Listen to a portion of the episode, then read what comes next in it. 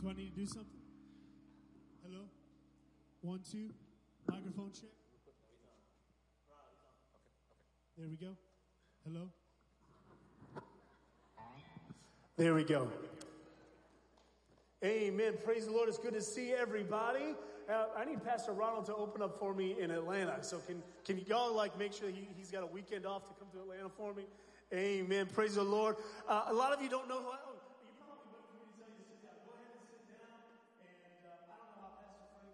Anymore. It's been a long time since I've been here. There we go. Can y'all do me a favor? Y'all need to y'all need to bless Pastor Frank with a bigger podium. This is too small. I, I, I don't know where to put my stuff, so I'm going to put it over here for right now. Uh, some of you have no idea who I am. This is my home church. This is the church I got saved in years and years ago. Um, we won't mention how many years ago, but years ago, we were quite a few buildings uh, from where we are now, back in the Bethel days. Do we have anybody here from the Bethel days? Raise your hand if you're from the Bethel days. Praise the Lord, praise the Lord, like five of us. Okay, praise, praise God. Am I supposed to tell them if they need a Bible? I am. If you need a Bible, raise your hand. Our ushers will get them to you. And um, there we go. Praise the Lord if you need a Bible. Uh, so, a couple things about me. I, I, was on staff here years ago. I was, the, I was a children's director. I was a youth uh, director, junior high director. Then I became the, the campus pastor for New York City. And then Pastor Ronald took over my job. And, and he's doing way better. He looks better. Well, I don't know if he looks better, but, but he's doing a better job than, than I did. And uh, some of you don't remember last time you saw me, I had hair or a little, and I, I did the comb over, but, but I, I shaved it. And I've been told I look like Tyson Fury, but I think Nate Wilda looks more like Tyson Fury than I do. I just wish I had Tyson Fury's money. If you don't know who he is, he's the heavyweight boxing champion of the world. My family's with me this morning. My beautiful wife, Jessica, my youngest son, Zeke. When we left, he wasn't born. He's five years old. My beautiful daughter, Ashlyn, and my, my oldest son, Justice, who is now taller than me. And uh, because he has hair, that's, that's the reason he's taller than me. So two years ago, we were um, going to be. I was scheduled to preach two years ago to come to church and and be the guest speaker. It was almost exactly two years ago, and some of you might remember our flight got delayed and delayed and delayed, and then it got canceled. And then the family couldn't come, and I took a flight out to, to be here for the weekend two years ago. Well, Friday came, and the same exact scenario started to happen again. And we get, uh, we start to leave our driveway to come to, to Faith to get on the airplane to the airport, and we get an email delayed. Another email delayed. So five hours later, we finally get on the plane and we get here, and uh, we're excited to be here and um, excited to preach the word. How many believe that you have the greatest pastors on the planet this morning? Amen. Pastor Frank and Pastor Lisa they are fantastic people. They're awesome pastors and, and their family, Pastor Lisa, I mean, Pastor Nicole, Pastor Joey, awesome. We had a great time to hang out with them yesterday and, and just so honored and gracious to be here. Pastor Frank and Lisa, if you're watching, love you so very much. Thank you for allowing us to be here. Mark chapter 6, if you can open up your Bibles to Mark chapter 6, 1 through 6. It says this Jesus left there and went to his hometown Accompanied by his disciples, when the Sabbath came, he began to teach in the synagogue, and many who heard him were amazed. Where did this man get these things? They asked. What's this wisdom that's been given him? What are these remarkable miracles that he's performing? Isn't this the carpenter? Isn't this Mary's son, the brother of James, Joseph, Judas, and Simon? Aren't his sisters here with us? And they took offense at him. Jesus said to them, A prophet is not without honor except in his own town, among his relatives and his own home. He cannot do any miracles there except lay his hands on a few sick people and healed them. He was amazed at their lack of faith. Then Jesus went around teaching from the village, teaching from village to village. This morning, I want to talk to you about being in a dead end. Jesus finds himself being in a dead end situation. Have you ever been in a dead end before, a dead end situation? Maybe have you ever traveled on a dead end? I grew up on a dead end in Ridgefield, Connecticut. It was 59 Acre Lane, Ridgefield, Connecticut, 06877. All you are going to Google where I used to live when I was a kid and grew up and all that kind of stuff. And, but it was a dead end road. And when you got to the end of the dead end road, you had to make a decision. You can either stay there or you can turn around. And Jesus finds himself in a dead end situation. A lot of times we will find ourselves in a dead end situation. Maybe it's a dead end situation in our job, or maybe it's in a relationship, maybe it's a dead end situation just in life in general. And God will give us signs. How do you know that you're in a dead end situation? Well, a lot of times the road will actually say dead end. There'll be a U turn sign at the end of the road, and you've got to make that decision. And Jesus will often give us signs to tell us that we're in a dead end situation. He'll give us an understanding, he'll give us a revelation for our life, and he's saying, hey, listen, here's your sign. It's time for you to make a U turn. And he gives us these signs so that we're never trapped. He doesn't want us to live in a trapped situation. He wants us to be able to go freely and to do what he has called us to do. How many know that because you're a child of God that you are able to move forward? You're able to go beyond your personal limits because God has given you the ability to go beyond. God doesn't want you to be trapped. God doesn't want you to be stuck in a place. I love what Robert Foster Bennett said. He said, a, a dead end can never be a one way street. You can always turn around and take another road. Now, we all have backup cameras in our cars now, or at least most of us have backup cameras. I was driving a car the other day that didn't have a backup camera, and I literally waited. I looked at the dash, waiting for the backup camera to come on, and I just waited and stared at it for like 10, like, oh, this has no camera on it, right? But y'all remember when you had to make a U turn or a backup situation? You flung your arm back over the right side of that car seat, you turned around, boom, and you pressed the gas pedal and you backed up. God is saying it's time for you to back up out of a bad situation.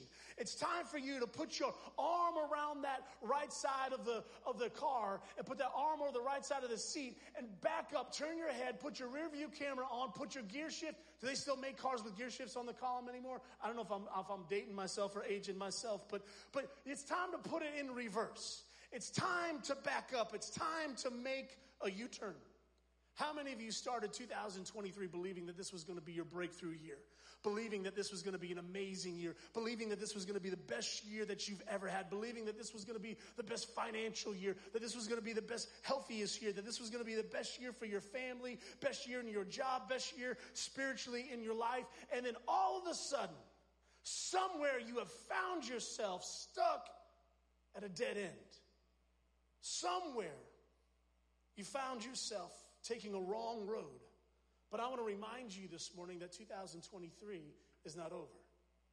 Because with one simple turn, with one press of the gas pedal, with one shifting of the gear, you can make a U turn and turn this whole thing around. I still believe that 2023 is going to be the best year that we've ever experienced. That's going to be the best year that we've ever had in our health. That's going to be the best year that we've ever had mentally, spiritually, physically, in our families. You see, it's time to make a U turn. It's time to turn this ship around. It's time to put it in reverse. I want to give you a couple examples of some dead end situations found in the Bible. Sodom and Gomorrah was a dead end situation for a whole civilization. It was a dead end situation, and he had called a few and he said, It's time to get out of there. You've got to make a U turn. Abraham was in a dead end family. His father had settled in a place that God had never intended him to settle. And God speaks to Abraham and he says, Hey, listen, just because your father had settled here doesn't mean I've called you to settle here. I've called you to go further. Abraham, it's time to make a U turn and go to a place that I've made for you. Matthew, the tax collector. He's sitting in his tax booth and Jesus finds him in his tax booth and Jesus walks up to him and he says, Matthew, I haven't called you to sit in this dead end job for the rest of your life. Instead of putting people down with taxes, I have called you to set people free. It's time to preach the gospel. And he comes out of a dead end situation. You see, God will find you in your present and He will point to your future, but it's up to us to make the decision that we're going to go where God has called us to go. And so this morning, I've got a little bit of a a little bit of some, I got to put my Bible over here because I don't want it to get wet. Y'all see what I'm about to do in just a second. Jesus, he finds himself in a dead end situation, but before he finds himself in a dead end situation, Jesus starts to do amazing things in not just his life, but in the life of people that follow him. Mark chapter 1, verse 34, it says, And Jesus healed many who had various diseases. He also drove out many demons. But he would not let the demons speak because they knew who he was. Mark chapter 1, Jesus starts performing miracles and he starts uh, going into his earthly ministry, and things just start to happen. But why do things start to happen? It's not like Jesus just decided one day, okay, I'm 30 years old, now it's going to start to happen. Something happened in his life where things radically shifted, where things radically changed. Do you know what that was? It was the 40 day experience was Jesus went to the mountaintop where he fasted for 40 days and 40 nights. No food for 40 days no food for 40 nights. He goes into the wilderness and he's tempted by the enemy three different times, by Satan three different times. And he says, Get thee behind me, Satan. And he casts Satan down. He says, Listen, we can't do this. We're not going to walk this way. But we can't even survive 40 minutes without food, can't we? I mean, we see a Chick fil A, we're like, pull over. For me, we, y'all don't have Krispy Kreme up here in the north, do you? Y'all got Krispy Kreme stores anywhere? We do. There's Krispy Kreme. Yeah, anybody know what a Krispy Kreme is? Raise your hand if you know. That fresh, hot light comes on. I don't care what you're doing. I'll sideswipe you. Brr, pulling in. Right? If y'all don't know what Krispy Kreme is, the best donut on the planet. And you got to get them hot and fresh because it's just, it just goos and ooze the glory of God, okay? And so, but you can't have too many of them because then you're going, you're to have to stay, take diabetes medicine. But we can't go 40 minutes. And Jesus goes 40 days without food. He goes 40 days without water. He goes 40 days in the wilderness. He goes 40 days being tempted by the enemy. And he comes down from the mountain and he comes down with power. He comes down with anointing. He comes down and he walks in his, his, his, his path. He walks in the way that God wants him to walk. And Jesus just starts to do things. Everywhere he goes, he starts to pour out his anointing on people so that they can be free. And he starts pouring it because Jesus is the water of life. And he keeps pouring and he keeps pouring. And it says that he healed many. And it says that he delivered people from demons and demon possession. And he just keeps pouring and pouring and pouring. Jesus has got miracle after miracle after miracle. During the first five chapters, Jesus is just on fire. He's lit, he's killing it. Have you ever just been in a spot in your life where just everything was just, just working right? Every I was dotted, every T was crossed, everything. I mean, like you're driving down a road and you hit every green light, and then, man, it's just awesome. Light after light after light. You're making great time. Jesus is just killing it. And he gets to chapter two, and he heals this man now, if you know this story, Jesus, this is one of the most craziest stories that I've ever heard in the Bible. He heals this man that comes through the roof. Imagine right now, just imagine I'm preaching and the roof just opens up and this guy just starts to come down right here in the middle of the room. That's exactly the situation. Mark chapter 2, verse 5 through 12. When Jesus saw their faith, he said to the paralyzed man, Son, your sins are forgiven. Now, some teachers of the law were sitting there thinking to themselves, why does his fellow, why does this fellow talk like that? He's blaspheming. Who can forgive sins but God alone?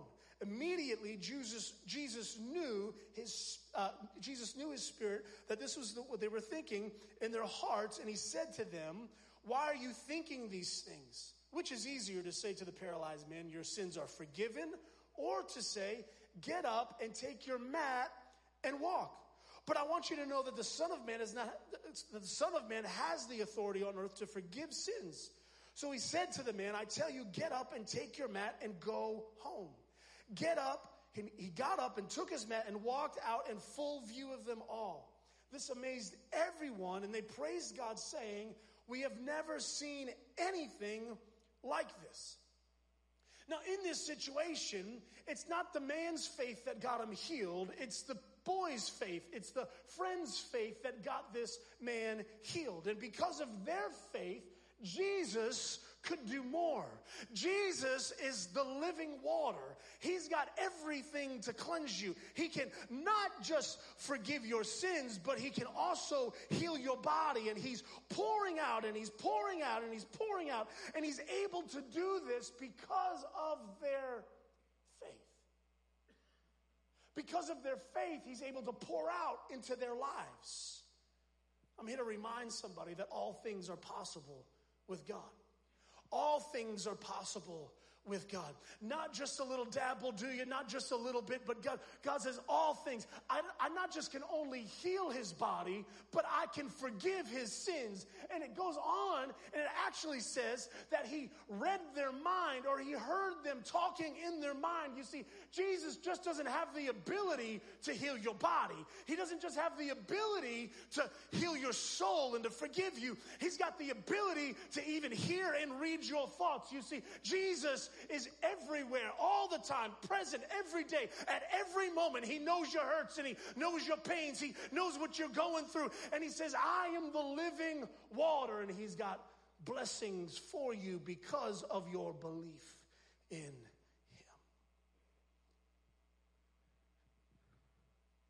And then we get to chapter 3. Chapter 3, things start to shift a little bit. It says, for he had healed many, so that those with diseases were pushing forward to touch him. In the beginning of that chapter, it actually, Jesus meets a man with a crippled hand. Y'all know this story. Jesus meets a man on a crippled hand. And the Pharisees were upset because it was the Sabbath day. The Sabbath day, you're not supposed to do anything. You're supposed to sit there and rest. And Jesus tells the man to stretch forth his hand. Jesus, you look at the water jug and you think Jesus is empty. Y'all can see it underneath, but Jesus has got more where that came from. He says, stretch out your hand. And he keeps pouring into people's lives because he is the living water. He is the one that can cleanse. He is the one that can forgive. He is the one that can heal. He is omnipresent. He is everywhere all the time. And He's there and He's doing it. Why? Because He loves you, but He's able to do it because of their belief. And Jesus is doing miracle after miracle after miracle. And so the man stretches forth his hand, and his crippled hand becomes perfect. It becomes straightened. You see, he will strengthen your stretch. When you think you can't go any further, all you've got to do is stretch out as much as you can, and He grabs you by the hand and He will straighten your stretch. But it says a few verses later, it says, For He had healed many, so that those with diseases were pushing forward to touch Him. Now, if you came to church, maybe some of y'all, and I'm not anybody, but maybe y'all, y'all came to church because you heard that Chris Lewis is going to be in the house. Most of you probably didn't because I know how Pastor Frank operates. He doesn't like to let anybody know who's preaching. And, and, and so, it's, unless it's like Jesse Duplantis or somebody big wig, I'm not a big wig, but, but if you came here this morning to hear me preach, you came for the wrong reason. If you came to hear anybody preach, you came for the wrong reason. But you pushed through. You pushed through the dishes on the counter and in the sink. Why? Because you needed to get to the miracle working God. You pushed through the lawn having to be mowed. Why? Because you came to honor the King of Kings and the Lord of Lords. You, you pushed through the dirty dishes. You, you pushed through the laundry. Why? Because you had to get in His presence. You, you pushed through the headache and the pain that you're going through physically. Why? Because you needed to get to the one that can heal you. You needed to touch the living God. You pushed through. We got any pushers in the house? Because if you're a pusher this morning, today is your day. Today is your day to push past what you're going through to get what God has for you because He's got miracle. He's got miracle after miracle after miracle in your life. He's got healing for you. He's got blessings for you. He's got forgiveness for you. He's got grace for you. You push past the enemy telling you that today is going to be another Sunday, and you respond to the enemy and you say, Not today, devil. Today is my day. Today is the Lord's day. And then we get to chapter 4. Jesus is killing. Everywhere he goes, miracle after miracle after miracle. Mark chapter 4, verse 39 through 41. He got up and rebuked the wind and said to the waves, Quiet, be still.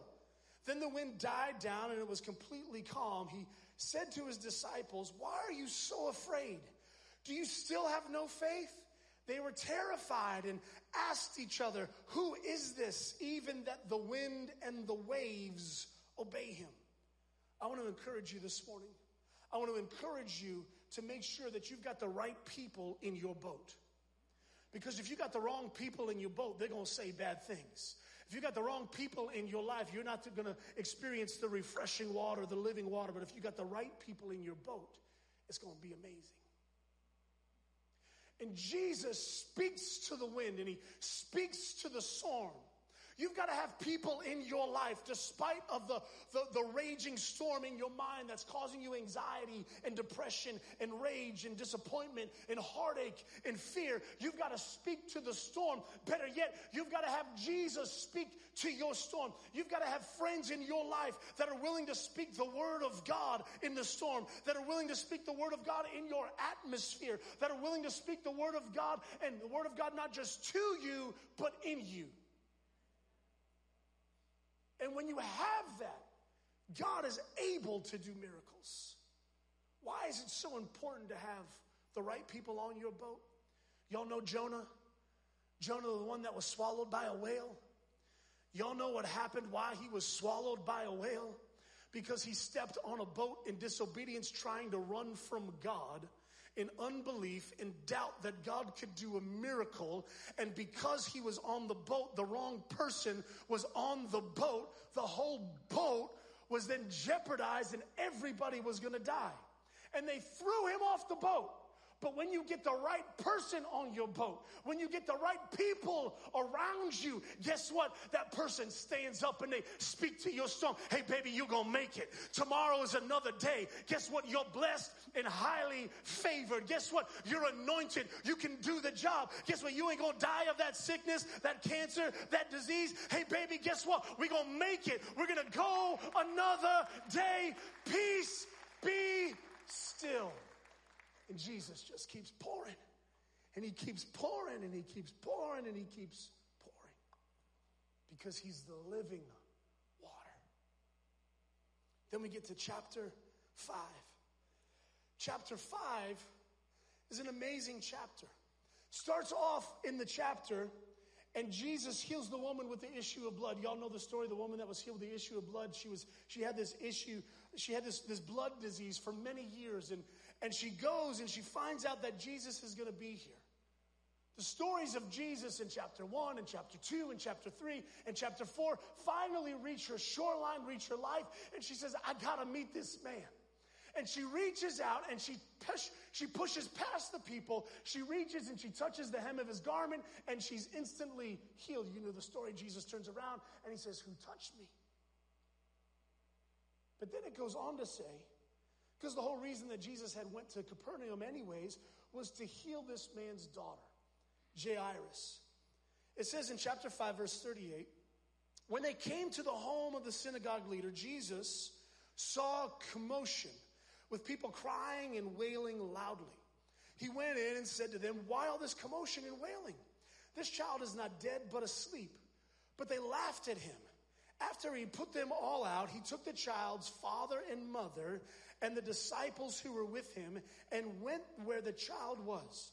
He took her by the hand and said to her, Talitha Cumi, which means, little girl, I say to you, get up. Immediately, the girl stood up and began to walk around. She was 12 years old, and at this, they were very, they were completely astonished. You see, God wants to do a miracle in your family. You've got some things that are dying that God doesn't want dead. But you've also got people in your life that are causing the death because of their doubt and their disbelief. And Jesus gets to the situation. And he gets to the situation and he sees this commotion. And he sees people crying and weeping. He says, What's going on? And this little girl supposedly was dead. And Jesus says she's not dead, she's just asleep. And they start laughing at him. And they start laughing at his faith. They start laughing at the faith of Jairus, the synagogue leader, and his wife. You know what Jesus does? He kicks them out of their house. He says, unbelief and doubt can't live here. Mom and dad, you're believing for a miracle for your child right now. And you've got people surrounding you in your family that have disbelief, that have doubt, that have unbelief. It's time for them to be gone. It's time to kick them out. Why? Because the miracle that God wants to give you is dependent on the faith that's around you. And God wants to bless you. And He takes the hand of this father and this mother and He brings them to the daughter and He lays hands on her and she gets up. Mom and dad, be careful who's around your kids. Be careful what's being spoken around your kids. Be careful with where your kids go to school. There's a wonderful Christian school here at Faith Church called Faith Prep. I graduated from Faith Prep. It made me the person that I am today. Why? Because it built a thing in me. I had teachers speaking in me. I had pastors speaking in me. I had people laying hands on me. It wasn't just your run of the mill Christian school. It was an anointed Christian place that blessed me. And because of that, my family is blessed. You see, you've got to be careful with who you allow around you. Who is around you that is causing some disbelief in your heart? And now we get to the main text. And Jesus left there and he went to his hometown accompanied by his disciples. When the Sabbath came, he began to teach in the synagogue, and many who heard him were amazed. Pause. Jesus is killing it. Chapter, he comes down from the mountain, 40 days of fasting, 40 days of praying. He's anointed. He's anointed to go wherever where he goes, that he's going to do miracle, that people's are, people are going to be healed and touched and delivered and set free and forgiven. And he does it in chapter one. He does it in chapter two. He does it in chapter three. He does it in chapter four. He does it in chapter five. And we get to chapter six and all of a sudden Jesus finds himself in a dead end situation. Man, what changed? It says, Where did this man get these things? They asked. What's this wisdom that he's been that's been given him? Where are these remarkable miracles he is that he's been performing? Isn't this the carpenter? Isn't this Mary's son and the brother of James and Joseph and Judas and Simon? Aren't his sisters here with us? Now I want to pause right there because I want to give you a little comedic break right now. How many of you thought that Jesus was an only child? Just be honest. Anybody thought Jesus was the only child? Jesus ain't an only child. He's got how many brothers? He's got, well, let's see here. He's got James, he's got Joseph, he's got Judas, he's got Simon, and then he's got sisters. There's four brothers, there's five boys living in this house, and then he's got sisters. And we don't even know how many sisters because it's at least two, but they don't even name them, so it's probably even more. And then what I started to think was, man, Mary and Joseph, goodness gracious. They must have liked each other a lot. And, and Jesus understands your pain. You know what? Either Mary and Joseph hated each other or they liked each other. Why would you say that they hate each other? Because you know the best thing to do when you break up is to make up. Come on, somebody. Jesus knows your pain. Anybody who grow up in a large, a large family? Raise your hand if you got a lot of brothers and sisters. A lot of brothers and sisters, right? In my house, there's three, there's three, I got three kids. And in our house, we have three full baths. My two older two, they, they live upstairs and they have their own kind of area and they've got their own bathroom. My youngest son, he's got his own bathroom. And me and my wife, we have to share a bathroom. But when we come home from shopping, my kids my two older two who are over here and I love tremendously and I love them with every ounce that I have on the inside of me, they go to my bathroom when they have their own bathroom. Why do they do that? And I got to use the bathroom. And Jesus understands your pain. Maybe you tried to get to church this morning and every bathroom was full. And maybe like, come on, would you hurry up? And my daughter, she got curly hair. She didn't know I was going to do this. She got curly, curly hair, like kinky curly hair. And it takes her like an hour just to kind of like straighten it, get a comb through it, all that kind of stuff. And my son, he takes five minutes in the bathroom. He's a typical boy. Five minutes, boom, pitch, boom, feet, you're done, you're out, right? But my daughter got to spend like an hour up in there. And we'd be late everywhere we go. And Jesus understands your pain because he didn't grow up in a small household. He grew up in a big household. He got four brothers and at least two sisters and a mom and dad. They never got anywhere on time. I can promise you that. Let me move on. And they took offense at him. Jesus said to them, A prophet is not without honor except in his own home or his own town among his relatives and his own home. He cannot do any miracles there except lay hands on a few sick people and heal them. He was amazed at their lack of faith. Then Jesus went around teaching from village to village. You've got to be careful doing the right thing in the wrong place. Jesus is doing the right thing in the wrong place at the wrong time. He finds himself in a dead end situation. And Jesus came because it's his family. And Jesus came because he loves them. And Jesus came because he wants to heal them. And Jesus came because he wants to forgive them. And Jesus came because he wants to redeem them and make them whole. But because of their lack of faith, he can't do anything. They kept Jesus. And Jesus starts to pour, and it can't get in. It keeps running off. And Jesus keeps trying and he keeps trying to pour. It says that he went to teach on the Sabbath day, and he, all he could do was just lay a, his hands on a few people.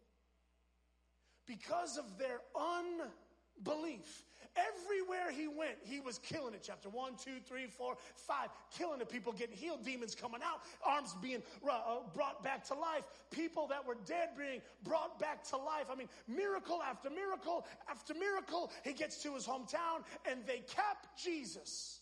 And Jesus finds himself in a dead end situation. I want to encourage you this morning. Maybe you've found yourself in a dead end situation. But God is not going to let what He put in you go to waste. He's calling you to make a U turn.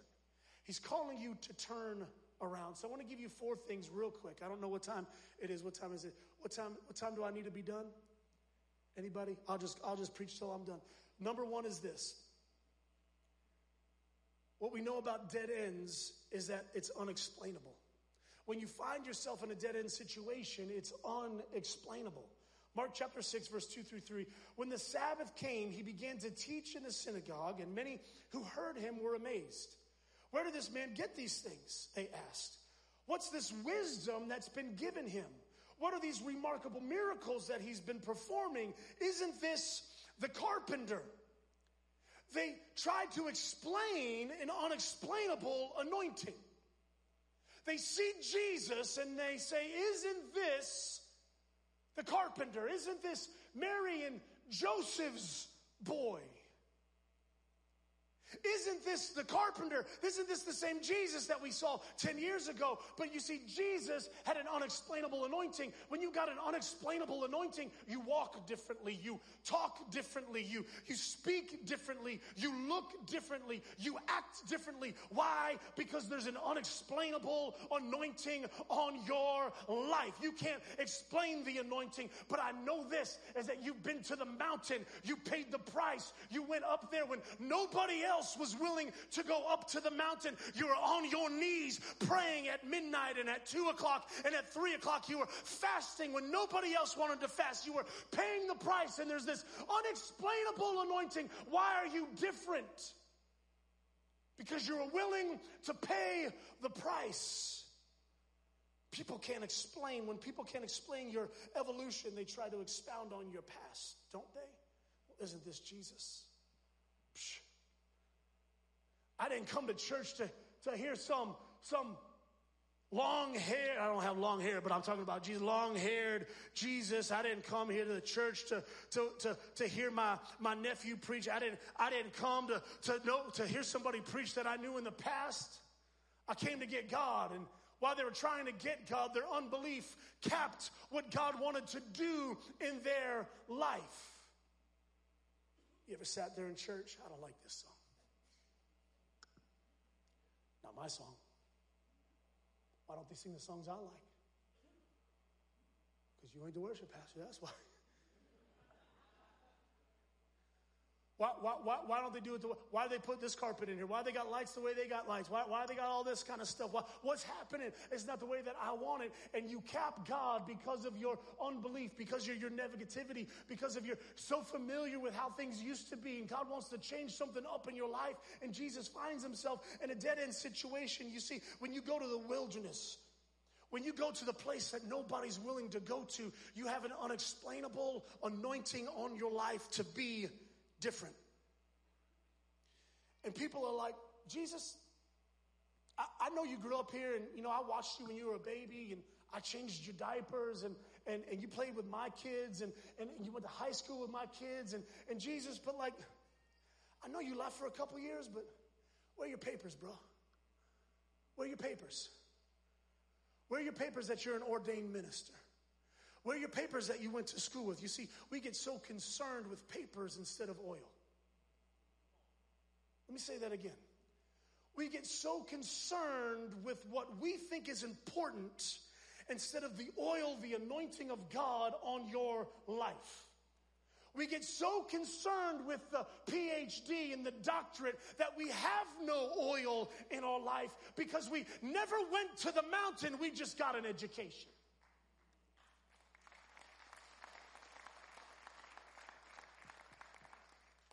Where your papers at, Jesus? Jesus, here my papers. You want to know my papers? I went 40 days in the wilderness. I went 40 days without food. I went 40 days without water. I spent 40 days listening to the enemy telling me that I'm no good, that I'm a scoundrel, that I'm nothing. And I kept reminding him that I am the Son of God. I kept reminding him who I am so that I can get to you. You see, you've got to pay the price. And when you pay the price, there's an unexplainable anointing. Number two, when you find yourself in a dead end situation. It's unexpected. When you find yourself in a dead end situation in life, a lot of times it's unexpected. Verse 3, it says, Isn't this Mary's son, the brother of James and Joseph and Judas and Simon? Aren't these his sisters with us? And they took offense to him. And Jesus said, A prophet is without honor, a prophet is not without honor except in his own town among his relatives and his own home. Jesus is called to love his family. Jesus is called not to neglect his house, but when the house neglects him, it's time to move on.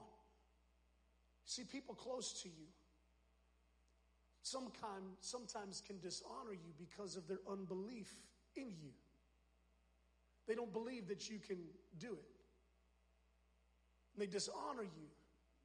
They have unbelief, and so therefore they can't receive what God has for them. Honor is the culture of the kingdom. Did you know that? That's how God operates. Honor is the culture of the kingdom, and we need to honor what God has placed honor on. We say things like, well, not my president. No, he is your president. And you need to pray for him. Because he's going to make mistakes. Well, I like the other guy better. Well, guess what? He made mistakes too. And the guy or girl after this president gonna make mistakes too. And you need to pray for them. You need to honor what God has placed honor on.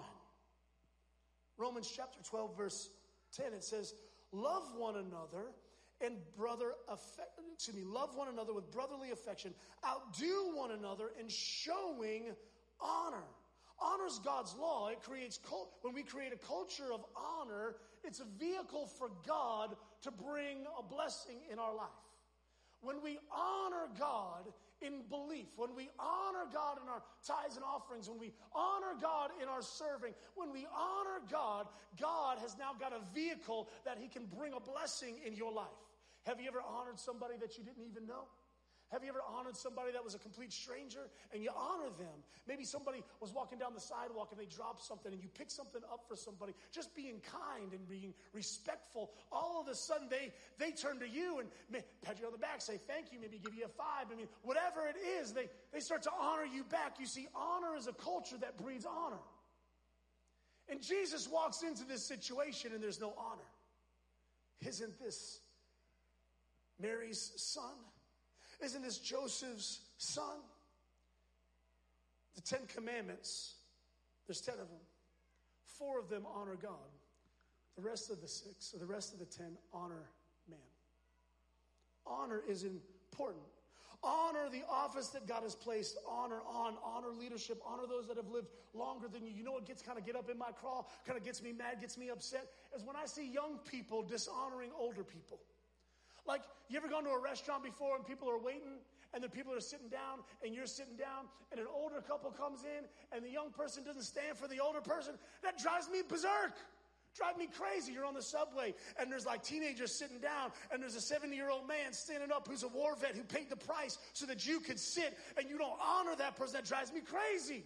Stand up. Honor that person. Honor breeds honor. No one's going to stick around where nobody is honored. Disagreement should never result in dishonor. Well, I disagree. I, I highly disagree. I highly disagree we should go in that direction. Guess what? I highly disagree with my wife every Sunday on where we're going to go eat. Highly disagree. When I say highly, almost every time my wife will choose Mexican every Sunday after church. I will not choose Mexican after church on Sunday.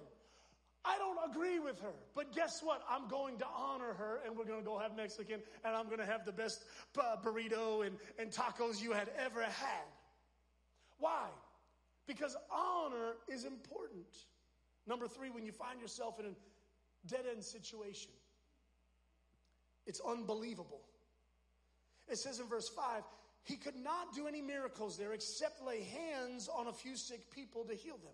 He was amazed at their lack of faith. You see, unbelief is a dead end, and Jesus wants to pour his life into you, but because you have capped him, guess what? Now you have been given him dishonor and unbelief, and Jesus can't get to you what he wants to give you.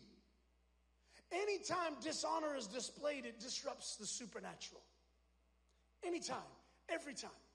Why did Jesus kick them out of the house? Because they dishonored the man of God because of their unbelief and he says, You got to go. You got to get out because I've got to get a miracle to this family. I've got to get a miracle to this little girl. I told you she was just asleep, but you didn't believe me. And because you didn't believe me, you got to go. And some of us are wrestling with doubt, and some of us are wrestling with unbelief. Doubt is a little bit different. Doubt is the struggle to figure out how God is going to do it. I don't know how God's going to do it, but I know God's going to do it. I don't know how God is going to heal this situation. I don't know how God is going to take care of the finances. I don't know how God is going to do this, but I know He's going to do it. That's all that I'm responsible for is that God is going to do it. But unbelief is the determined refusal to believe. And Jesus is trying desperately to pour into your life. He's trying to forgive you. He's trying to heal you. He wants to heal you of that disease and of that mind sickness. He wants to heal you of that pain and that struggle and that storm that you're going through. But unbelief is your determined refusal to believe. Unbelief is the condition of the unbeliever. Unbelief is the act that says, I choose to absolutely refuse that God can do it. I reject what you're saying all together. If you have to keep explaining yourself away, it's time to move on. If you have to keep explaining yourself away, it's time to get out of the situation. And Jesus says, All right, I got to move my jug. I came because I love you. I came because I wanted to see, to see deliverance in your home. I, I came because I, I wanted to heal you, but I have to go because of your unbelief. And Jesus steps away. So, number four is this when you find yourself in a dead end situation, it's time for the U turn. Mark chapter 6, verse 6. It says that Jesus went around teaching from village to village. Did you know that in the beginning of chapter 6, Jesus couldn't do anything? But by the time you get to the end of chapter 6, it's the same chapter that Jesus feeds the 5,000. It's the same chapter that Jesus walks on water. It's the same anointing, just a different place. And Jesus has got an anointing that he wants to set you free. Jesus has got an anointing that he wants to change your life. I need three guys real quick. I need three people real quick. Can I, can I have three guys just to stand right here real quick? Three, three. Fastest three. Three people, not guys and girls. Okay, one, two, three. One, two, three. Here we go. I want you guys to turn this way right here. Face this way. They're going in this direction. Tell me your name, sir. Oscar, tell me your name. Tell me your name. Brian. Oscar, Jose, Brian. Y'all didn't get the memo? You didn't get the memo? Okay. Got some Spanish guys, and then we got we got Brian over here. They're facing this way. What direction is this? Anybody tell me? South. It's south. I, this wasn't a wasn't a trick question. I had no idea. So they're facing south. You're going this way. You're going this way. You're going this way. You're in the lead position. You're in the second position. Get directly behind him for me. Scoot over just a little bit. There we go. You don't like what you see. It's not going in the direction you want it to go in. It's not going in your favor. You're in last place. Guess what? All you got to do is turn around. Everybody turn around. So you just change your position. Now you're in first place. You see, when you change your direction, you change your position, you go from last to first. Come on, somebody give it up for Brian. Jose, Oscar, come on, give it up for them. You guys can be seated. All you got to do is change your position and it changes your direction. Change your direction, it changes your position. And Jesus changes the situation. And it says that he goes from not being able to do anything to feeding 5,000 not just 5,000, but their families. He goes from not being able to do anything to walking on water. You got to change your direction, baby. You got to put your arm up over the back of that chair, back it up, put it in reverse. Maybe you got to push on the gas pedal and just fling around as fast as you can. You got to get up out of there. Maybe you're in a situation at work and it's a dead end situation. It's time to make a U turn. Maybe you're in a dead end situation. Maybe you're, you're, you're about to get married to somebody you ain't about to marry or supposed to marry. You need to get up out of that situation. You see, maybe, maybe you are in a bad situation in your mind, in your health, it's time to make a U turn. God is saying, I want to heal you, but it's time to make a U turn. It's time for you to change. I want to heal your body, but you got to put the cigarettes down. I, I want to heal you from diabetes, but you got to stop eating the donuts. I, I want to heal you, and you, you need to start working out. Maybe you got to start walking a couple extra miles every day. God wants to do something for you, He wants to pour into you, but you've capped Him. It's time to make a U turn. Matthew chapter 10, verse 14. If anyone will not welcome you or listen to your words, leave that home or town and shake the dust off your feet. I've been told that there are diseases, skin diseases, and even diseases that can get in your body if you stand in the wrong dirt.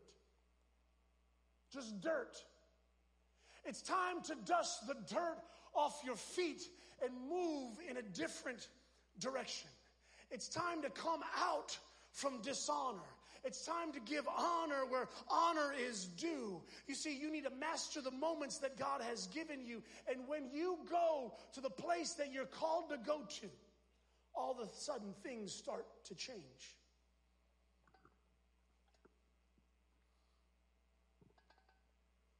Jesus was capped in one situation. Remember when I told you when He pours out, when He pours into you, He's not going to let it go to waste. I need a couple people to stand up right now. You've been to the mountain, you've been praying, you've been believing. If you've been standing in the gap, you've been praying and believing, I want you to stand up right now. You've been praying for a miracle. It's not your, it's not your time to be quiet. It's not your time to be shy. This is what God does. He takes what they kept, what was spilled out that nobody received. Because you've been to the mountain, God says, I'm about to take what they didn't get. I'm about to take what they didn't want, and I'm about to pour it into your bucket. I'm about to pour it into your jar. Why? Because I've called you to be an overflower. There's somebody in this room that's about to receive a double portion. There's somebody in this room that's about to go to a whole nother level. Why? Because of your belief. Because you didn't cap God. I want to know if there's somebody in here that's ready for your miracle. I want to know if there's somebody in here that's ready to go further than you've ever gone. I want to know if there's somebody in here ready to receive what God has for you. God is saying, I'm ready and willing. I not just only can heal the sick, I not just only can heal diseases and forgive sins, but I can be everywhere at all times. I can be in your mind. I can heal your body. I can heal your soul. I can heal your spirit. Jesus said, It's time. It's time to go. It's not time to stay. It's time to move forward. It's time to put it in reverse and make a U turn. It's time to get up out of your dead end situation and it's time to go where I've called you to go. It's time to do what I've called you to do. It's time to believe for that miracle for your child and to kick out the doubt and unbelief it's time to pursue what God has for you. If you're here this morning with every head bowed and every eye closed, I'm going to ask the worship team, we've got a few more minutes. I'm going to ask the worship team, Pastor Ronald, to sing a song. And as they sing, you've got to believe for it. You've got to believe that God can do it. Because your doubt and unbelief is going to cap Jesus. Your doubt and unbelief is going to keep Jesus from pouring into you what he wants to give you. But when you uncap him, when you believe for it, God will meet you. God will strengthen and he will straighten your stretch if you're willing to push past all those things, to push past doubt and unbelief as the worship team sings and goes into this song, I want to invite you down here this morning if you're believing for a miracle. Maybe there's some storms raging in your mind.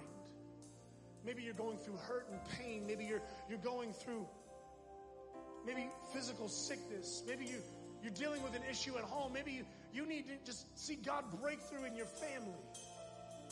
If that's you this morning, I want to meet you down here and I want to pray with you. I want to pray over you because God's got a miracle